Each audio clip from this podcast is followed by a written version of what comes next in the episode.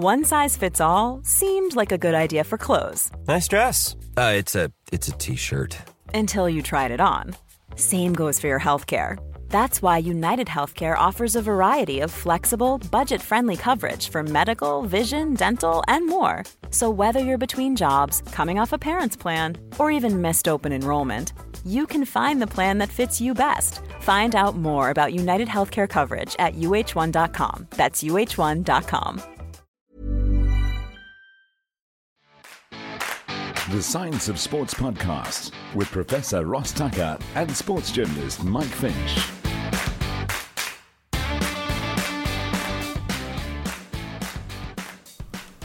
So the problem that we have with uh, our podcast sometimes is that so one of us, and it's not me, does a lot of traveling because uh, a lot of people around the world would like to know his thoughts on various matters revolving around sports science, and that of course is Professor Ross Tucker, who is back in South Africa after three weeks of traveling around the world and uh, doing some speak speakers and uh, hanging out with some of the big uh, names in the world of opinion. Uh, we'll, we'll get into that a bit more detail in a bit, a bit of time. But uh, Ross, just give us an idea where you were. I know that you were in uh, in the UK for a while, then you went off to Boston. Yeah, the main point was Boston. I was invited to attend the MIT Sloan Sports Analytics Conference, which mm-hmm. is held there every year. Well, it's the first time since 20, maybe 19 actually. They might have just been cut off by COVID in 20. But anyway, it was the first time back for them. And they were running a panel on transgender athletes in sport. And I got this email last year and I thought, I don't know if I feel like this. But then I got a follow up email from Malcolm Gladwell saying, We'd really love it if you'd come. I'm hosting this panel. So I thought, well, I better go. I- I have I must go because I want I wanted to meet him and see what it what it was like. So anyway, I, in the end, they made it happen. We we made it happen together, and off I went. And so there was a panel with uh, he was chairing. I was on it. Joanna Harper, who's a scientist who's now doing a PhD on this issue in England. She was uh, she's a trans woman herself and was very involved in the early days of IOC policy around this issue. So her initial study formed the basis for the for the policy we'll no doubt talk about shortly. And then the third member of the panel was Katie Barnes, who's a journalist with ESPN and is writing a book on this issue. Now, and Katie both support inclusion of trans athletes in sport. And so I was outnumbered on stage, and it was, uh, and maybe we'll get into it uh, if you want. I didn't. I left it feeling very frustrated. I was I was kicking myself for weeks afterwards, literally, um, at lost opportunities to say certain things and respond. And I realized some things during that session is that I I don't know how much more someone like me can contribute to this discussion because it has changed. There was a time a year ago where the trans woman in sport discussion was about data. Mm. And ironically enough, I mean, I was just got an email from Sloan the other day. They're about to release the, the video of that session because they do this so you can watch it and see why I was kicking myself. but they called it a conversation led by Malcolm Gladwell on data and participation policy. There was no data in the session. We couldn't get to it. And I think Malcolm Gladwell wanted it. But every time he asked a question, neither Joanna nor Katie wants to speak about data. And of course, all I want to do And is when, talk when, about you, data. when you talk about data, you're talking about the science of the subject rather than the emotion behind it. I'm trying to, yes. And I mean, I, I'm not dispassionate about it to the point that I don't care about the emotion. In fact, just the opposite. Hmm. If I was that dispassionate, I'd have left this thing al- al- alone a long time ago. Because it's actually a pain. It, re- Yeah. it really annoys me. And you know what I realized? One of the few realizations was that same morning. It was Saturday morning, first Saturday in March, which was the day of Strade Bianche. so did you watch the women's finish? Yes, fantastic. It was it was miles better than the men's. The men's race was so boring. Absolutely. Like I can't, men's cycling makes me uncomfortable at the moment, but that's another. We were That's for cheering for another Ashley time. Moolman Pasio, our South African rider at that So point. we had her involved, but even even without her there, I mean, the hmm. finish was just like breathtakingly good. Hmm. It was one of the best sports finishes you'll ever see in Yeah. any sport. It was fantastic. Oh, the last 20Ks were incredible in the women's yeah, race. it was yeah. it was amazing. And now, so I watched that that morning because now I'm five hours, six hours ahead behind. Sorry. So I finished watching that, and off I go now. And wh- what am I going to go and do? Is talk about this issue in women's sports. What a what a waste! Like I'd far rather talk about that type of thing. Yeah, it's You celebration know, what's the women's sport. physiology of of Lotte um, uh, Lotte Kopecky, right? And um, Van Vleuten and Moorman, Passia. Now let's talk about the physiology and the growth of women's cycling to the point that it produces that. Women's rugby is the same. Could talk for hours about concussion in women's rugby and, and the growth of the game and what's being done and so on. But no, instead I've got to get up there and talk about males in women's sport. It just is so annoying. Is it is it frustrating? And we've been, we've been down this path, and of course we talked about this issue on past podcasts. But is it frustrating because you feel like the data and the science supports the most logical decision, and it and nobody seems to be listening, and there are still people with voices that are still there despite the evidence. I mean, what what's the, what what gets you about this issue? Yeah, that's the main thing. So, for example, I understand that there will be advocates on both sides hmm. Who are not interested in data. They're advocates for their, their positions. And for them, it's only about emotion. And I mean, I've spoken to some fairly balanced, middle of the road people since that, and doctors and so on, and they're very sympathetic towards trans individuals. They say, imagine what it must be like to feel like you're in this body that's not. And if that's if that's a genuine feeling and concern, which it is in a lot of them, that that hmm. must be very difficult. I mean, everyone's dealt with people who are going through things, but this that must be really difficult. So sure. um, you, you want to be sympathetic and understand that if, if that's the, the side they're arguing for, then me coming there with my physiological data, they're not interested in. Like, why are you in my way? Yeah. And then on the other side, there are people who are defending women's spaces and who have every right to do that and become more and more aggressive in the opposite direction. And in the end, it's actually a very vitriolic fight. So that part of it's frustrating um, because a big part of me wants to try and solve the problem, you know, not take a side. Solomonically, Yeah. Solomon's wisdom here. Let's, cut the baby in half. But okay, we not we can't. Yeah, So that's the frustrating bit. And then the other part of it is how many sensible people seem to just overlook the data. It's so obvious to me. And how I see sports scientists, colleagues, um, other people who I've worked with in the past. Someone tweeted the other day imagine waking up every morning and you've got many followers on Twitter and real influence around the world, and all you want to go and do is, is keep trans women out of women's sport. I don't know if he was directing that at me, but I'm like, piss off. so excuse my language, but like, how mm. arrogant are you mm. to tell mm. other people what should matter to them and tell them they're wrong about it at the same time? Two birds with like, so that sort of stuff really gets after after a while. It gets to you, and Do you have moments when you hear? I mean, you obviously do hear these arguments, and you've dealt with it for a, more than a, more than a year or so, hmm. probably longer. And when you have discussions and panel discussions like you've done, are there moments where you think? Maybe I need to rethink this or look closely. How and uh, is there is there any doubt in your mind that the that, that, that the science speaks the truth? No, not really. I mean, of course, there's all, everyone should always at some point question their positions. Hmm. So I do that often. Every time I question the science and the physiology of it, I'll kind of land in the same place. So until such time as there's a new discovery, that's not going to change.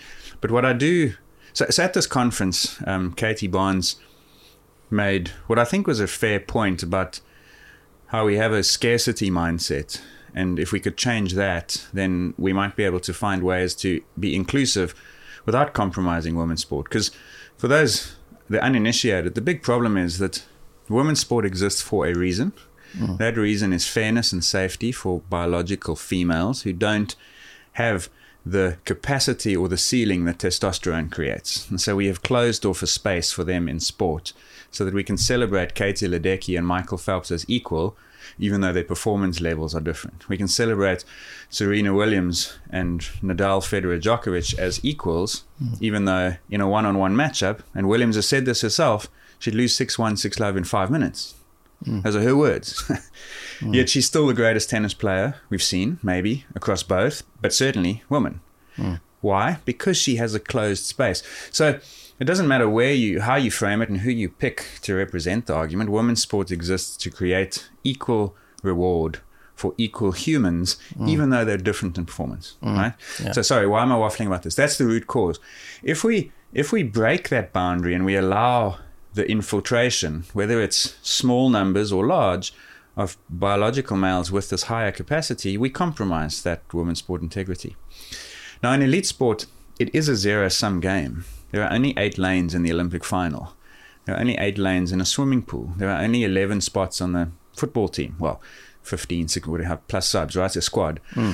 There's only five players going to start in a, in a basketball match. So the, the the moment you have selection in a merit based system, that that whole system starts to fade. And hmm. whether it's you know one person or a hundred doesn't really matter. It's conceptually the same thing. So. Sorry, I'm losing my train of thought. So, so the, the so, so with elite sport, it's quite clear that you're trying to protect something that's necessary and rational to protect.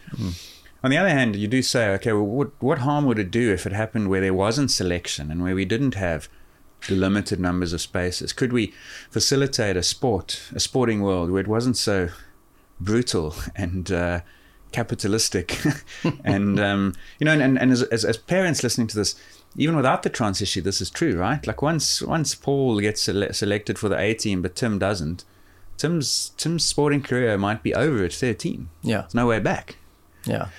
So is there a better That's- way to do sport? And that's the point that mm. Katie Barnes made. And I'm thinking about this. Well, maybe there there is.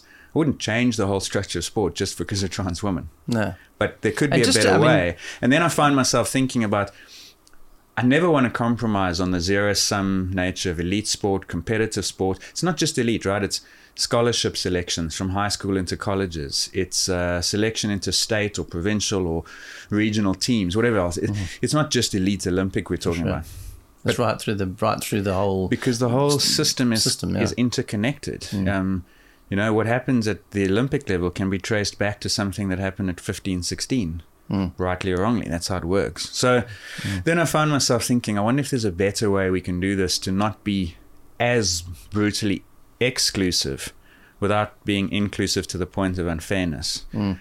But I, the more I'm involved in it, the more I think I go the other way. Mm. And so that's a tension. So the only thing, and just to make it clear what we're talking about, I think for those of you who've not listened to our previous podcasts on this issue, when we talk about trans athletes, we're talking about athletes who, in this particular instance, talking about men who became women through sex changes for a variety of reasons. They then participate in sport as women, and the evidence and the science so far, and the studies that have been done so far, suggest that there is a hangover benefit hmm. of being previously male that. Yeah, gives you a benefit now that you're female, which Exactly. no matter how many hormones you take or suppress, you're still going to have an advantage just in terms of muscle, for instance, muscle right. capacity. So, so in a number of physiological systems that are relevant to performance, muscle mass, muscle size, muscle strength, body fat, heart and lung size, testosterone creates things that are never fully undone. Hmm. There's, there's, there's only one system or attribute that's been shown to be fully reversed, and that's hemoglobin. Males have high levels of hemoglobin, and with testosterone suppression, within about four months, that drops to the female range. And so that, that's almost completely reversed. But none of the others. so I mean, men have more hemoglobin than women. yeah, about, about 15, 20%. Wow. And it drops very quickly, actually, within a few Do we months. know why that is the case? That's interesting because you often think about just muscle mass as the difference, but Hmm. you're talking about even on a blood level, there's a difference. Right, and I don't know the molecular mechanism for it. Yeah. Testosterone's obviously getting into DNA, switching on genes. Then, and as a consequence of that, there's some synthesis of red blood cells Yeah, that is yeah. that is amplified. So that that's interesting. all other systems, though, from the skeleton, which can't change at all. I mean, you never get shorter. Your hands never get smaller. Mm. Your legs never get shorter. Your arms they stay the same. And then including muscle mass. So where, where for instance, you see differences in, in between male and female of say 30 to 40 percent for power, for strength, for muscle mass. Testosterone suppression for a year takes away five to ten percent. Mm. And so the result is quite a large retained advantage. And if you have that retained biological advantage, then you have retained performance advantages.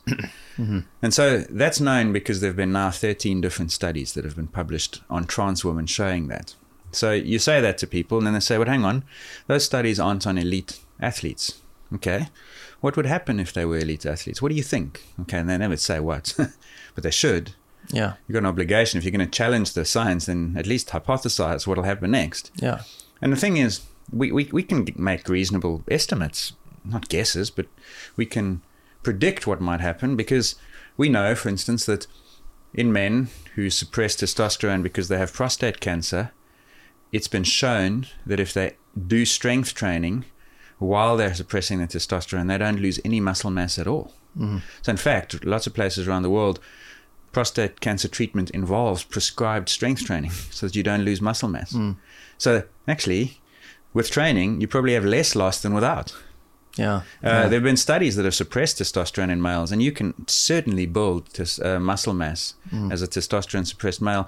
And then we know that, in general concept in physiology, is that whatever it took to get you to point X is not required to stay at point X. You know, if you if you had to train for a certain period and in certain volumes and intensities to get to your performance level, you can stay there on slightly less than it took to get there. Hmm. You know, you, you have this maintenance con- of hmm. detraining and protection against it.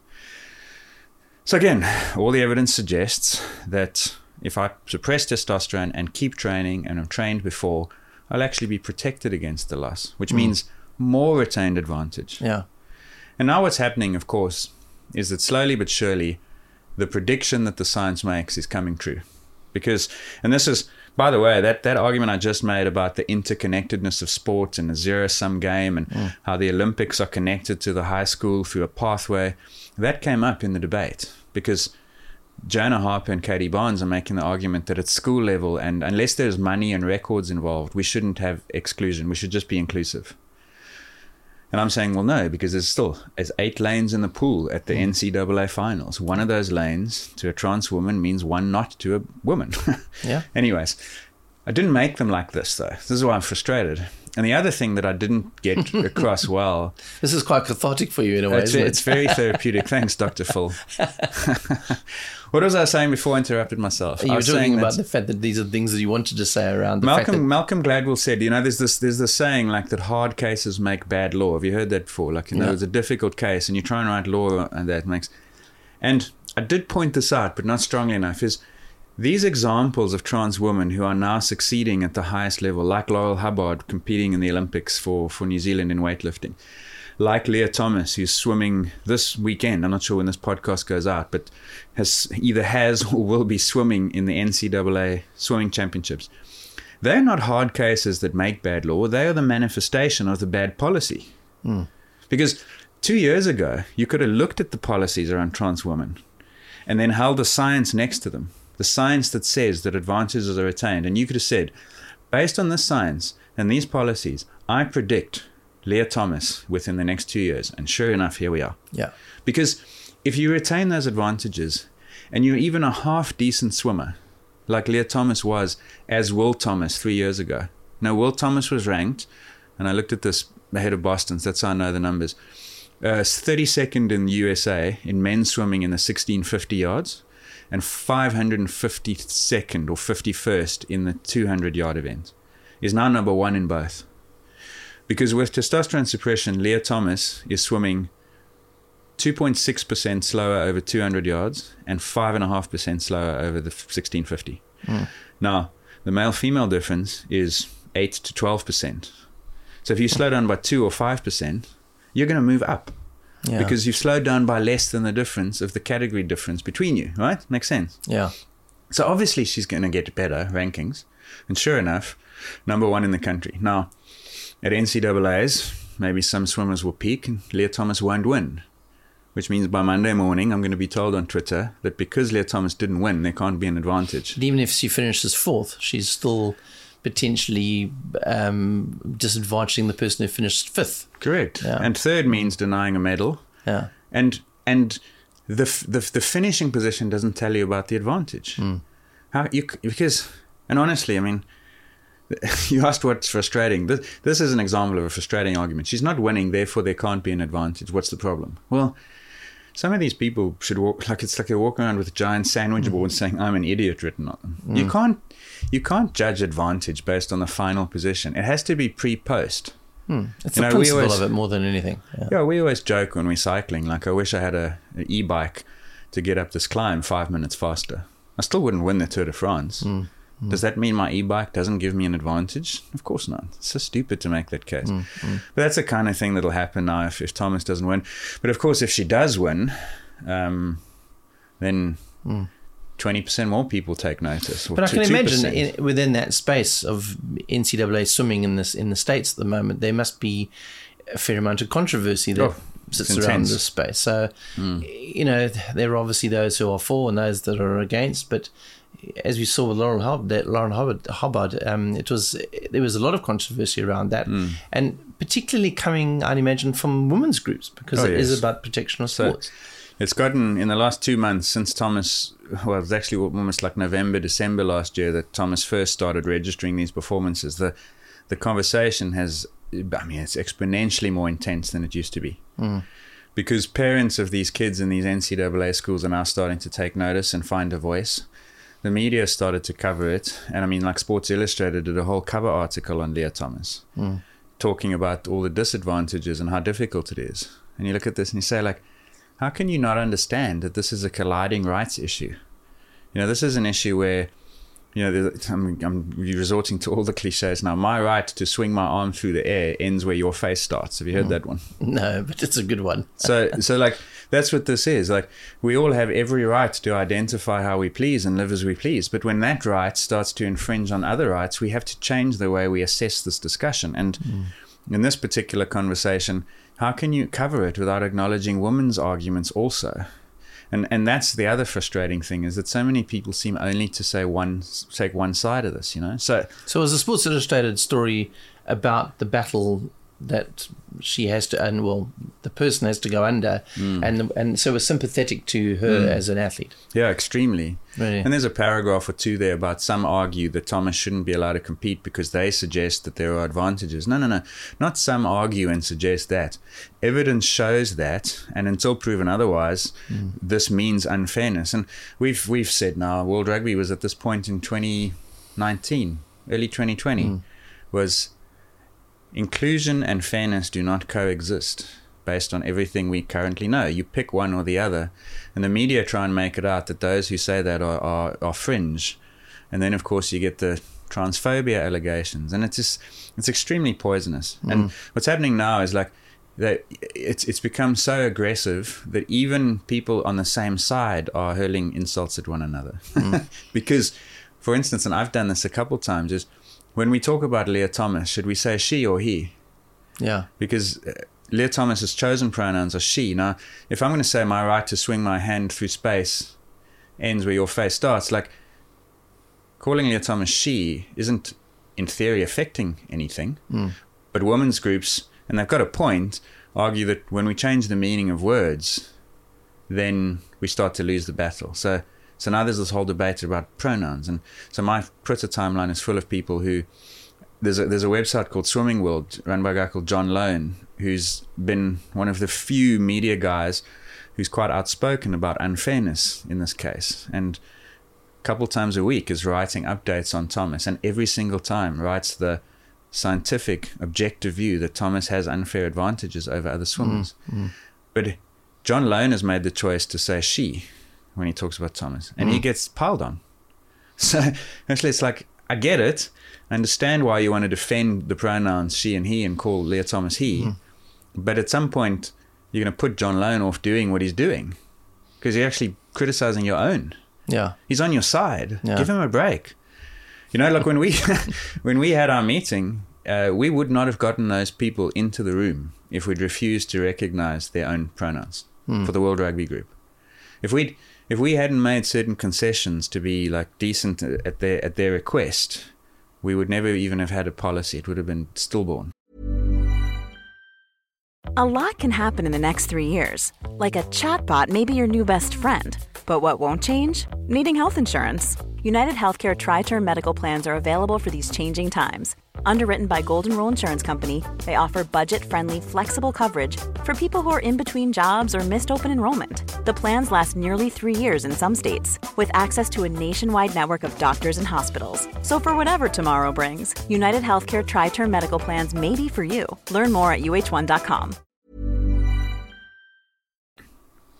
In fact, it wouldn't even yeah. Well, let's let's just talk about. I mean, World Rugby. Obviously, you're very involved in World Rugby. What, what is the at the moment? It's it's guidelines, isn't it, in hmm. terms of trans, not. Yeah. rules. Right, and that's because different places around the world have different legislative frameworks and, and context. And so World Rugby can't tell Canada what they must do legally. So we have a guideline that they can then choose to implement or not. And many countries chose not to implement it because they're going the same way out of fear. One of the unions we worked with said, "We we think you're right, and we totally actually agree with you, but we're not going to do it because the backlash will be so so huge, and so we're not we don't want to take That's that risk." political hedgehog, isn't it? So it? it's exactly like, and then Nobody wants to Others have it. said, "Oh, the evidence is not strong enough." Okay, well then fine, have males play women's rugby based on the fact there's not enough evidence. Mm-hmm.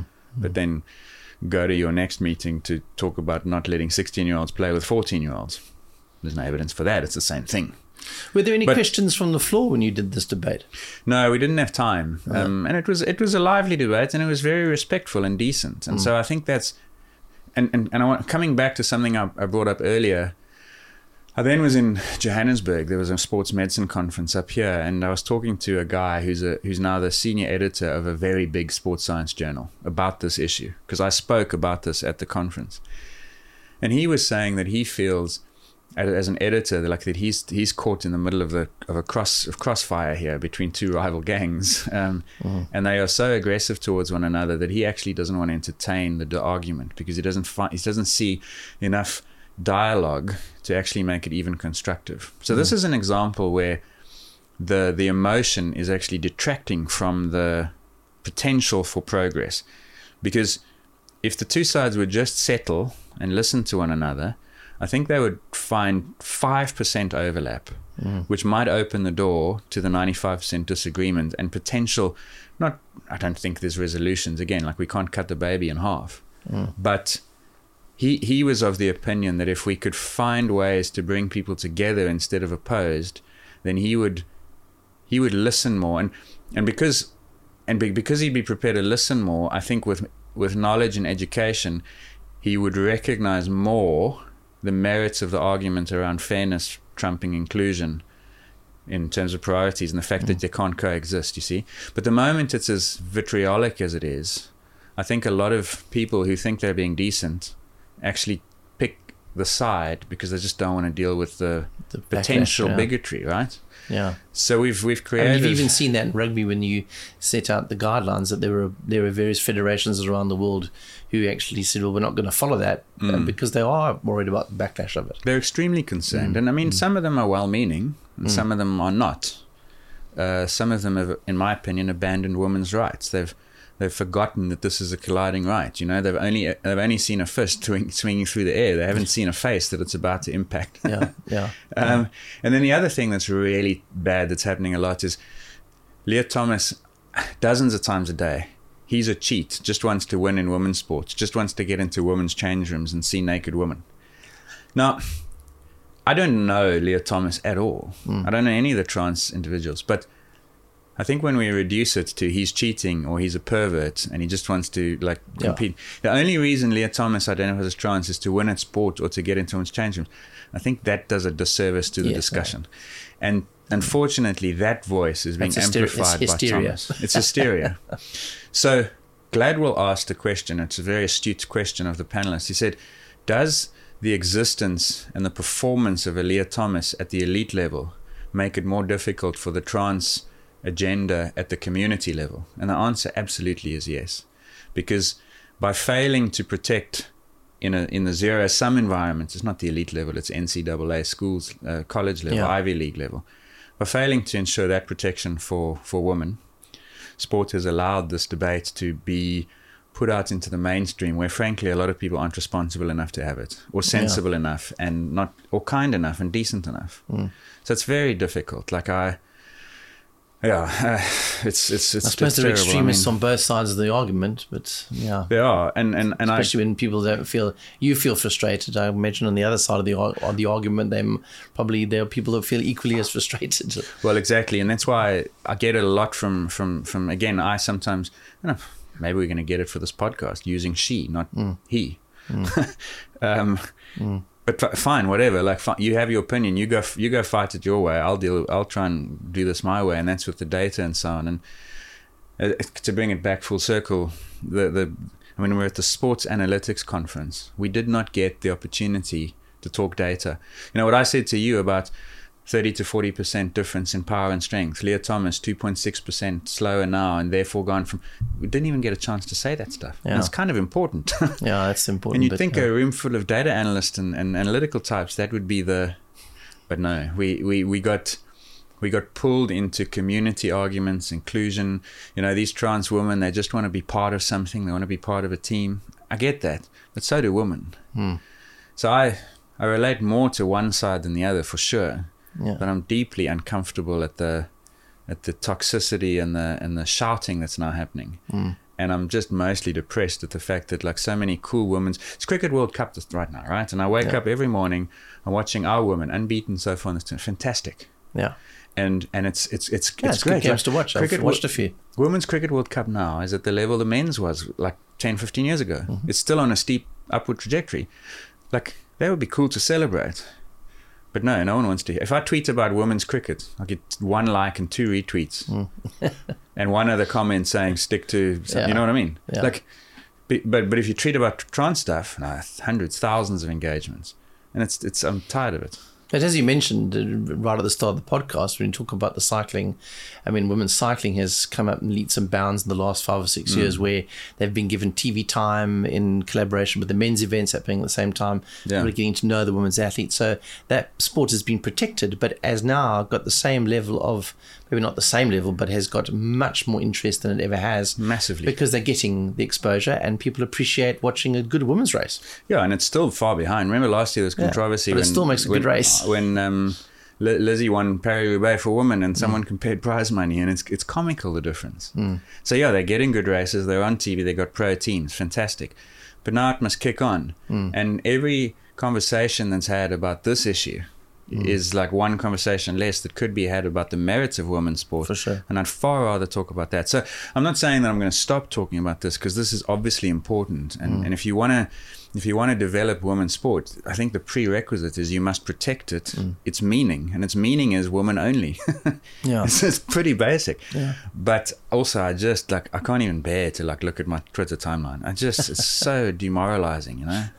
Really terrible. Uh, Well, let's get off. Uh, let's get off the subject. Uh, I know that you've probably spoken about this ad nauseum for the last Mm. uh, three weeks or so, but thank you very much for that interesting insight because I think it is interesting to see, as we've discussed it on this uh, on this podcast before, but then to see what the global view is. The fact Yeah, that there yeah. are people such as Malcolm Gladwell hosting talks on Yeah. Mm. this shows the interest there is in it, even though the decision and the thoughts should be fairly simple. Yeah. So speaking of one last thing, two last things on that. Malcolm Gladwell's first question at the conference is, "Let's do this from basics." And Gladwell, like I've criticized him in the past, and maybe he's listening to this. Hi, Malcolm. uh, but I, I was imp- my biggest regret from Boston, aside from my my sort of insipid performance in the debate, was that I didn't get to spend more time with him because he arrived like 15 minutes before the panel started, and then he left straight after because he had commitments either side. Hmm. So, and in those 25 minutes, all we spoke about was track track and field. He is a nut for track yeah, and he's, he's quite a good runner, isn't he? He's very good. Yeah. I mean, he used to be really good. He said to me, his biggest regret is that he doesn't know how fast he could have been if he tried harder and applied himself because Yeah. He was beating guys who are now in the Olympic Games when Yeah. he was younger. And Yeah. uh, he's a nut for track and field. He would not. We were we were literally being introduced, and he was asking me about South African track and field athletes and Sydney Mm. Maree and all this stuff. Great company. And so I would have. That's a guy I would have loved to go for dinner with, have some beers. I was going to say, if you had to choose your five people for dinner, he'd obviously be. I think now, now he would- would be. but Yeah. now you'd be, I've been lucky. Like I mean, I put David Epstein and him on it as well because I think I could just. that would be like having two. you wouldn't get a word in edgeways. Yeah, that would be like having two. Uh, I don't know, nuclear reactors next to one another and It's just two like, heavyweight champions against each other, but uh, but uh, yeah. very smart heavyweight Champions. That would be very interesting. So Gladwell's first question to the panel, he says, "Let's do this from very simple premise. I'm a Martian and I've come to Earth, and I want to know why, when I look at sports, I see two races. Explain to me why I see two Olympic finals, two Wimbledon titles, and so on. So that's a if you Hmm. Break force to yourself to, that, yeah. answer that question, that Yeah. that gets you off on the right foot. It's good." And then his main question to us was, and he says he likes this idea of magic wand experiments. It makes you think about something. He says, if you had a magic wand that could dispel any boundaries of physics and time and physiology and ethics in this case, what's the one experiment you would do to resolve this question? And he puts that to all three panelists. And and mine was and I mean so the big the biggest problem we have here is we have all this physiology and I've explained the thirteen studies and what they show and what that means. But but it is a limitation that we don't have it on truly elite males. You know, Lia Thomas, as I mentioned, was a good ranked 500th in the US in the in the one event, 32nd in another. That's a good swimmer. In the Yeah. If you if you're in the top 500 in the US, you're good. Never mind the top 50 Yeah. but it's not great. It's not Caeleb Dressel and Michael Phelps level. Hmm. So that's someone at the in the top three percent making the switch. What you want is top one and hmm. then see what happens to women's sports. So my magic wand experiment was you go to the four big team competitions around the world that have good women's equivalents. NBA paired with the women's NBA, England football compared with women's Premier League, England Premier League rugby compared with women's Premier 15s, and the Aussie rules football, where there's also a fairly well developed women's one. Hmm. And of course, the Olympic Games. You've got five competitions.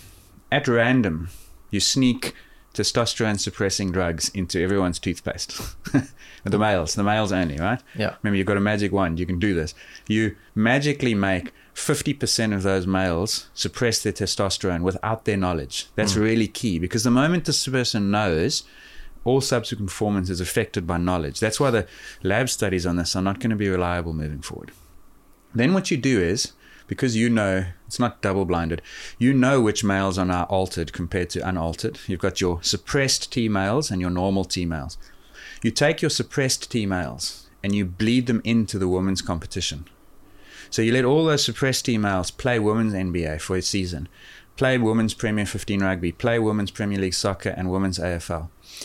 And your theory is that if that T suppression works, within one or two seasons, 50% of that women's competition will now be biological female and 50% will be altered males. That makes sense, right? Yes, Because yes. you will achieve a new equilibrium with a larger pool.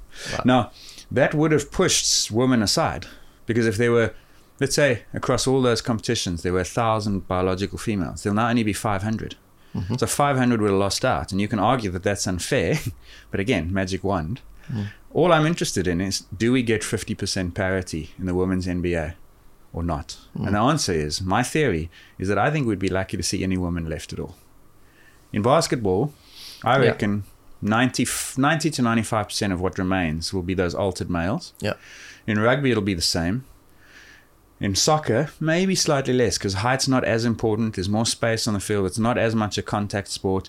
More distance running. You know, they're covering like 10, mm. 11K in a game. Maybe there you could get away with 80 20 split, and then AFL will be back to normal. But all the others, and then the Olympic Games, no finalists will be women. Mm. They'll be biological males. And that Yeah. would be the experiment that would seal the argument, in my opinion. When you when you raised that question, I kind of thought, what, what would I do if I was a sports scientist? But it would be close to that. Hmm. You know, it's it's almost finding that.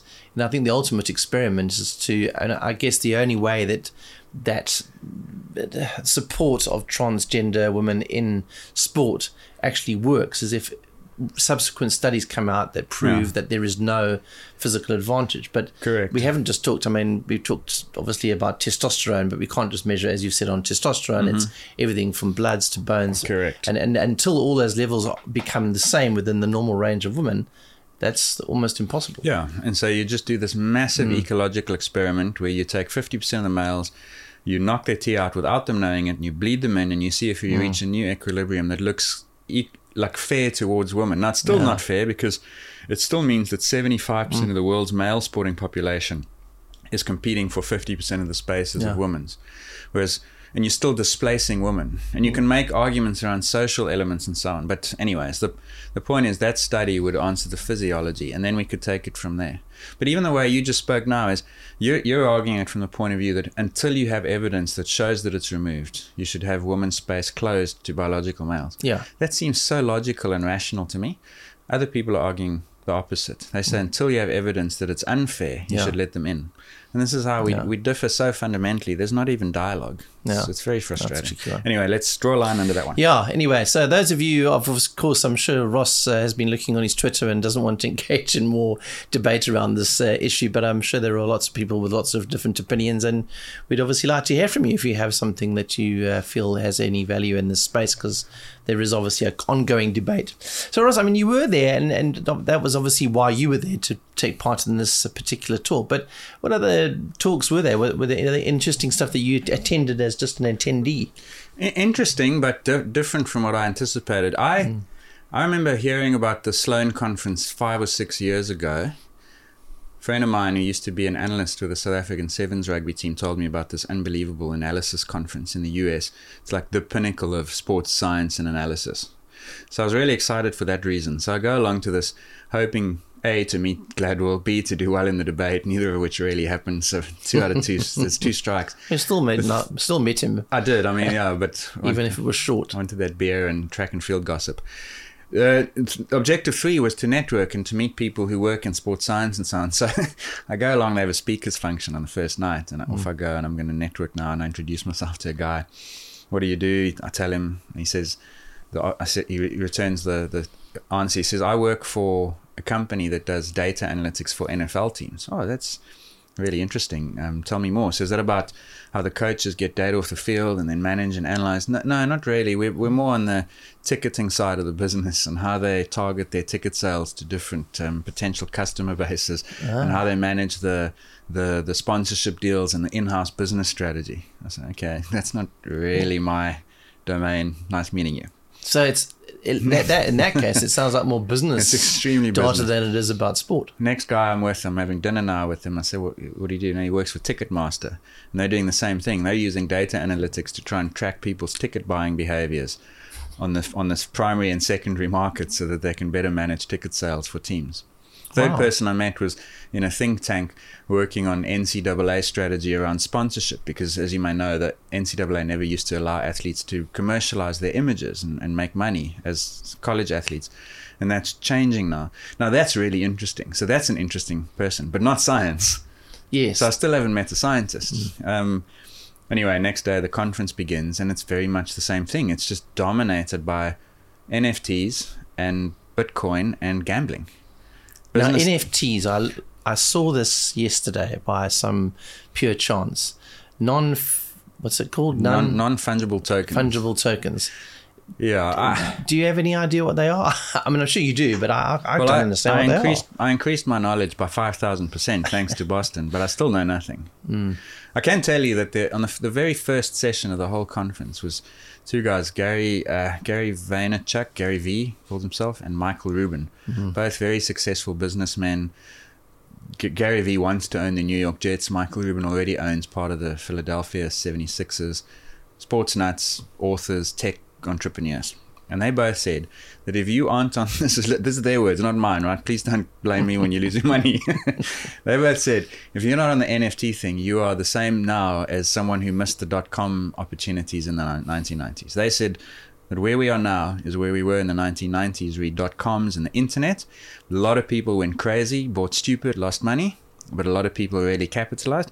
That's what NFTs and Bitcoin are, and crypto are going to do right now for the world of And this is particularly in American sport. You, s- So far, I mean, I know it's, for instance, I know Los Angeles Lakers sold the naming rights to their stadium. It used to be the Staples Center. It's now Crypto.com Arena or Stadium. Hmm. $700 million deal. I mean, massive, massive money coming into sport from these companies, wh- which is the same as when I can't, it was the 90s. I didn't pay attention back then. I was still in school. But um, remember, remember in the 90s, there were all those companies that had so much money. They were just flinging yes, it all around the dot coms. Yeah. and, then that bubble burst eventually. Mm.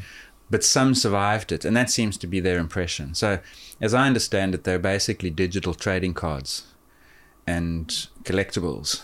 Okay. And you and, and Michael Rubin said to the audience, he said, if you guys aren't already owners of NFTs, go away and get on this now. Now, okay, he's got an incentive to do that because I think his company might be making money off of it. But Fascinating. that was interesting. But I, I don't know enough to even Yeah. critically assess what they're saying. I uh, it's I want to look this so up foreign it- to me. It is, and I think you know for for those of you listening, I mean, we know the majority of our listeners are in the UK and the US. You know, they're obviously dotted around the world, but a lot of listeners in that space. And uh, if you know what NFTs are and how they operate, and let us know because it is an interesting space. Like, you know, I, I remember reading the fact that Facebook announced that they're going to allow NFTs, and I had to spend a bit of time Hmm. looking that up. It's it's around these tokens. So yeah, fascinating because it's all about. I mean, to some extent the, the, the data of sport lends itself to how sport is marketed Oh yeah, in many yeah, ways. yeah. So there was a there was a presentation in Boston where they'd used machine learning and robots and cameras to track fan movement around the stadium on game day. So they knew three hours before kickoff where fans would be, two hours before, one hour before, 30 minutes in half time, exactly where they were going so they could better target where to sell them things and where to put their gambling kiosks and whatever else. Like, it's, Sure. it's unbelievable. But that's what the conference So it's almost the like. science of the business of sport. Mm, exactly. And it's massively data analytic driven.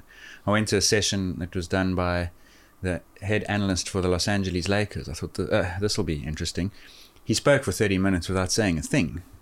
Uh, because they don't want to give away marketer. they don't want to give away the secrets, right? Hmm. He's not going to share with us the analysis that took the Lakers to the NBA title in that bubble in t- 2020. I mean, why would he do that? So Hmm. instead, he presented generic stuff like if you're a data analyst, you have to translate the numbers into words for the coach. I mean, yeah, and you know, don't use slides with more than four bullet points, for instance, was one of his tips.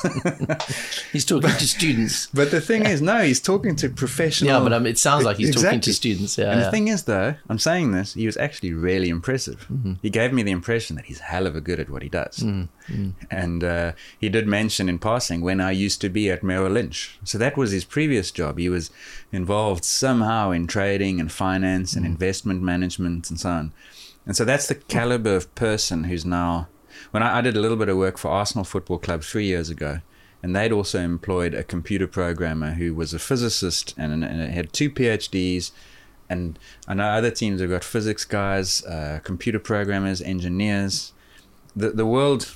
It made me realize coming back from Boston that if I if I was now an 18, 19 year old kid wanting to go into elite sports and high performance, my best bet would be to go into data and analytics and computational modeling and some kind of machine learning, artificial intelligence.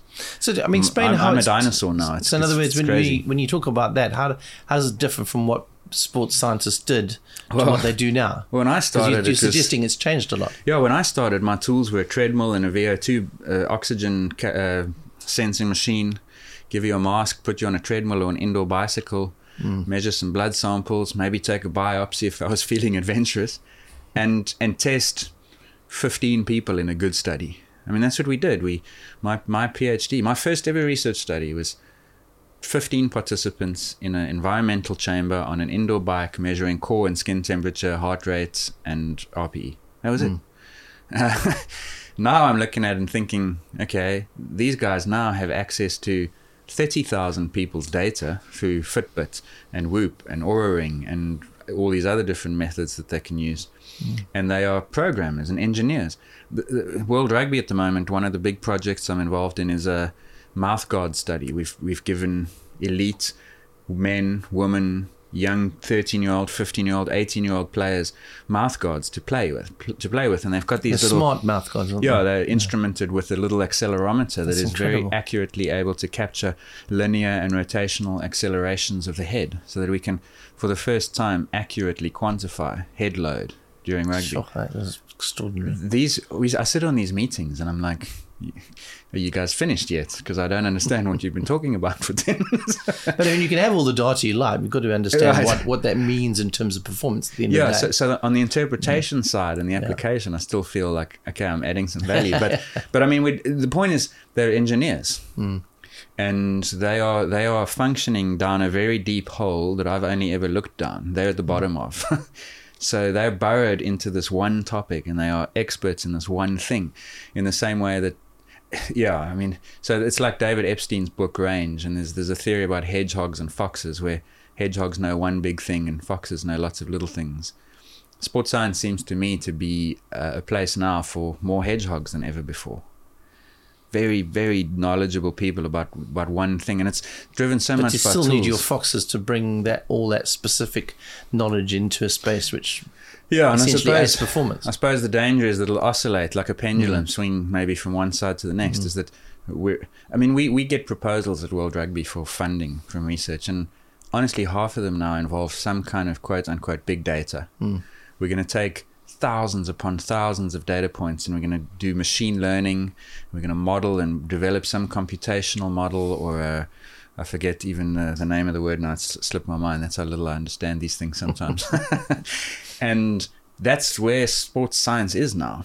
If I was so if I was an undergraduate with ambitions of a PhD in sports science and I wasn't doing IT, computer science, some kind of statistical, in-depth stuff, not just the basic stats I did, I would be very worried that I'm not only heading in the right direction. It's, Hmm. So if it's a young definitely, sports definitely science different. student, you need to keep an eye on that. yeah. I mean, Yeah, five I mean, years is, it- ago. is there any? Is there any?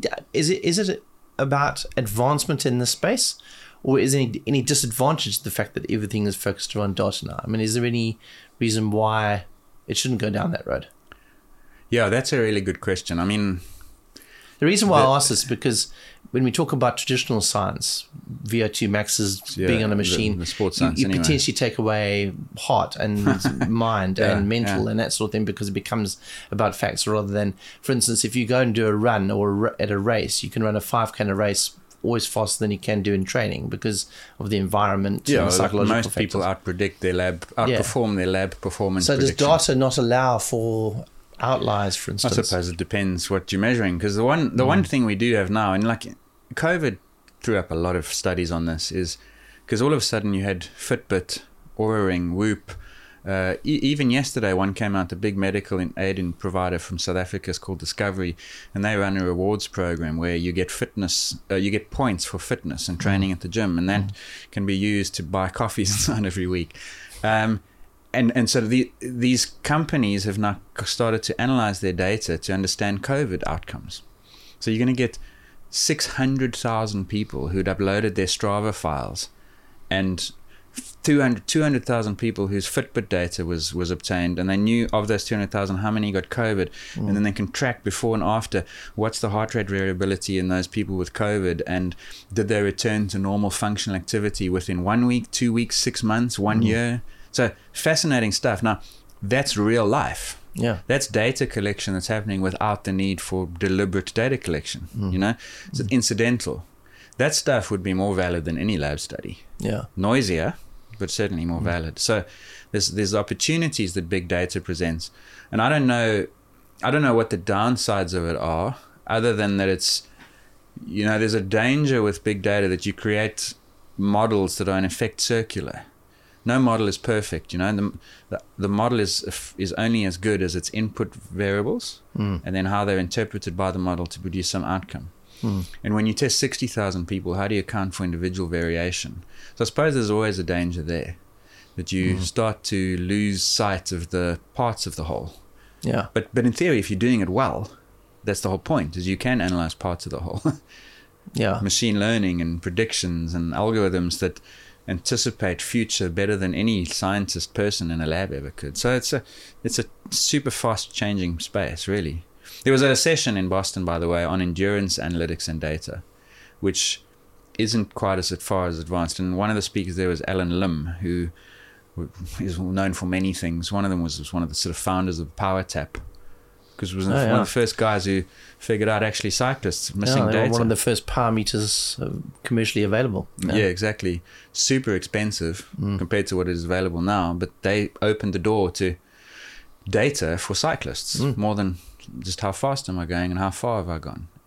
Um, and he's now with Skratch Labs, I think they do the nutrition. And then the other, there's two others. One of them was Keira D'Amato, who's the new marathon record holder for the US, speaking as an athlete about data. That puts all her stuff on Strava. Is pretty open about data, and she was saying that once she moved to smartwatches that were able to measure stride length and contact time and so on, it gave her data that that was interesting, but it didn't. I'd, I'd be very surprised if it changed her training. So I so, sort of cheekily asked the question at that session, and this is something to think about: is if you took the best tech available to us in the Western world, and you dumped it into Kenya, into the Great Rift Valley for six months, and they knew how to use it. So obviously, you've got to show them how to use it and interpret it the way we do. Hmm. How much faster would they be in the marathon? Well, I suppose the question is you can look at, I always think the best example is looking at how events and times have progressed in the last 20 years. So, for instance, for many, many years, the Ironman record in Hawaii was held, I think, by Dave Scott or Mark Allen. I think it might have been Mark Allen, um, which was eight hours and three minutes. And for almost two decades, that time didn't change, despite the fact that there was so much more information coming into that space. There was better mm, bikes that you could buy, all sorts of things, but yet that time still maintained and still ranks as one of the fastest times ever. So my argument would be, and, and I was just thinking of this questions while you were talking about this, how much of a difference does this vast amount of knowledge actually going to make to the in performance? Well, I don't know. Yeah. But I mean, then you look at the Ironman now, and you've got how many guys going way under eight Yes, you have now, yes, but it took a long time Um, to get there. And what's driving that? Hmm. What's making the best three or four cyclists in the world so fast right now? Yeah. I mean, I was reading a piece the other day where Thibaut Pinot and Romain Bardet were saying they were riding the same part, but they've been riding for the last four or five years, and they're being shelled out the back of the first climb. Hmm. yeah. Well, you have to be born in Slovenia. That's well, that's the first one requirement is you have to have that that blood cell, the Slovenian blood cells. But anyway, the uh, marathon running is running's gone off the charts in part because of the shoe, but no one knows yet still how much of the improvements the shoe versus maybe some other things. But there's no doubt the shoe has had There's an no impact. doubt the shoes had an yes, impact. we do yeah, know because, that. Yeah. And one of the things Malcolm Gladwell and I were talking about before going on stage is in college running and high school running in the US, the number of sub four minute miles is just unbelievable this year. Mm. I saw a stat saying that in the last five or six years, it's been between 30 and 38, average of 32. This year, 90. I mean, that's it's like And that must be to do with shoes. well, you can't you can't make an argument they're all doping. No. a handful maybe. Not Where do you, how do you get from thirty eight to ninety? Yeah. It can only be Yeah. it can only be shoes. Uh, so That's, I mean, that's a good data study on its own, isn't it? yeah, yeah, that would be I mean, really that, interesting. That would be if you were able to figure out what shoes they were wearing yeah. all the time, yeah. and then what brand they were wearing. I mean, it's fascinating, isn't Yeah. it? So I asked that question, and, and Keira D'Amato was quite quite an interesting answer. She said probably the top doesn't get much faster, but instead of five out of fifty becoming elite athletes, ten out of fifty do. Yeah. which is an interesting way to look at it. Couldn't disagree. Mm. Allen Lim sort of looked at the ceiling for five seconds, made sort of faces for a while, and said two to three percent, which is interesting. So he's saying that the average elite Kenyan, which is a oxymoron, uh, the the typical elite Kenyan who's running two oh four Mm. is going to run two oh one. That's three percent With more or with less. the best science. with the best not science necessarily but devices smart devices data devices. Well, that's suggesting that they're not doing that already. yeah exactly. Exactly. He's saying he's saying Kipchoge is going to run under two in a legal proper race not a Mm. contrived stage managed thing. So I don't know. Listeners can let us know what you think. I, I'd, I'd be surprised if it was 1% and that's the point being that I think all that data that we use and so on could be a hindrance for a lot of people because I think physiology is actually quite amazing. And if you learn to listen to it, Yeah. it does the same job as the data, but better. I actually, I mean, So- uh, to, to wrap things up a little bit, yeah, it, it is a, it's something maybe we can get into a podcast sometime later about creating your own data study of yourself. And for those of you that are on Strava, like I'm fascinated when I look at a time a particular climb, and if I've done a PR, I then look back at all the times that I've done, twenty or thirty times, and I try and figure out what my average time is. Now, none of the data points of that is is that average number. Yes. But it's it's either side of the number all the way through. So average is a very weird way of measuring hmm. something. But if you can say that fifty percent of your times are above that average, and none of it necessarily works. It, it- there's lots of ways you can look at it. You can say age has had an effect on how fast or slow I am at that climb. My level of fitness has all, all those sort of things. There's hmm. millions of different things you can do. But data is it's quite fun. I mean, you you enjoy data yourself. So I got a power, I got power pedals. Aha! I Like knew you for were going this- to buy For this exact reason. Yeah. Because now I can actually look at the numbers while I'm riding. Mm. I've, I've had, I've gone on three rides now. Nearly killed myself a few times. I've gone through red lights. I've nearly gone past intersections and overshot corners because I'm, I'm, I'm like Chris Frooming my way around this, the peninsula, just looking at my stem. But it's fascinating and it's, it's really interesting to, to use intuition guided by data. That- So that's, that's where it's. So, for example, we have we have a typical wind in the Cape in this time of year, and it's from the south. Mm. And if you're riding into it versus with it, what's the effort level and the speed and so on? And now with power output, I can quantify what's obvious to me in the first place. Yeah. Because I'm going slowly here and I'm working hard, headwind. Yeah. I'm going fast here and I'm not working at all, tailwind. But now I can actually give a number to that. and I can get less depressed at how slowly I'm going because I know the power is actually normal, but the wind is the reason. You know what I mean? Like, Yes. no, no, that's ba- now we're talking basic level here to, Yes. to illustrate the concept. But ideally, what I would do if I was you is I wouldn't look at the power numbers until I got home and be able to look whether there was a difference when I was riding into a wind versus riding home Yeah, with the wind behind me. The argument is in cycling, and f- digressing slightly here, is that if you're riding into it and psychologically you feel it's harder, but you've got to remind yourself that you actually, you probably pull back a bit out of your brain going, this is going to be hard, therefore I need to pace myself differently. Well, I, I'll tell you the answer to that right away is I, I produce much more power into the wind because I don't want to slow down. But did you do that before the power meter? Yeah, I'm pretty sure I would have eh, because my heart rate used to be similarly like way, way high Right, into yeah. the wind. So Interesting. anyway, the point is that you can start quantifying Yeah, it. you can- data and is if great you, fun. And if you quantify it with the correct intuition in a systematic way, then the data becomes very important and meaningful Mm. positively. Mm. But if you if you quantify it with biases, then you actually can apply the wrong lessons from the data, and then it becomes counterproductive. And that's where the data conversation is quite mm. interesting. So it would be very interesting to speak to someone from a company that does these smart devices and have them explain like what are the pitfalls of what they do because mm. I think more no that's probably a bold assertion many people have invested in analytics and data and gotten worse because they're not they're not applying it in a Correct, in yeah. a correct way and we, and and if we could have a conversation to fix that that would be quite handy I mean Yeah. my what I've just spoken about the power thing is sort of semi jokey basic stuff Hmm. but there's there's some important concepts in there Yeah, yeah, I think it's a good point, and we definitely need to maybe look at how to analyze your own sports data down the line and to, to use it correctly, because there is so much technology in sport at the moment available to everybody that's out there doing any kind of sport, and um, I'm sure there's an opportunity for everybody, whether you're a cyclist or a runner or play squash or racquetball or tennis. You know that the research is out there, and and you can download it onto your smartwatch. So it's just about understanding what it's about.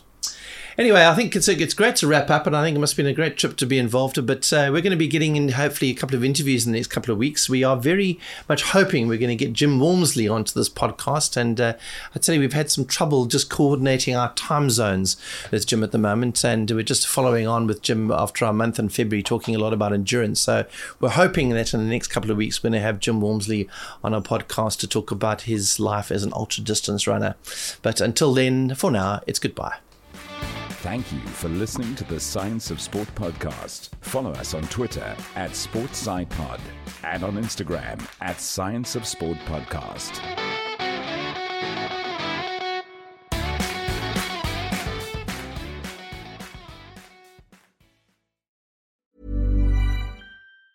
Hi, I'm Daniel, founder of Pretty Litter. Did you know cats tend to hide symptoms of sickness and pain? I learned this the hard way after losing my cat, Gingy. So I created Pretty Litter, a health monitoring litter that helps detect early signs of illness by changing colors, saving you money and potentially your cat's life. Pretty Litter is veterinarian developed, and it's the easiest way to keep tabs on your fur baby's health right at home. Go to prettylitter.com and use code ACAST for 20% off your first order and a free cat toy. Terms and conditions apply. See site for details.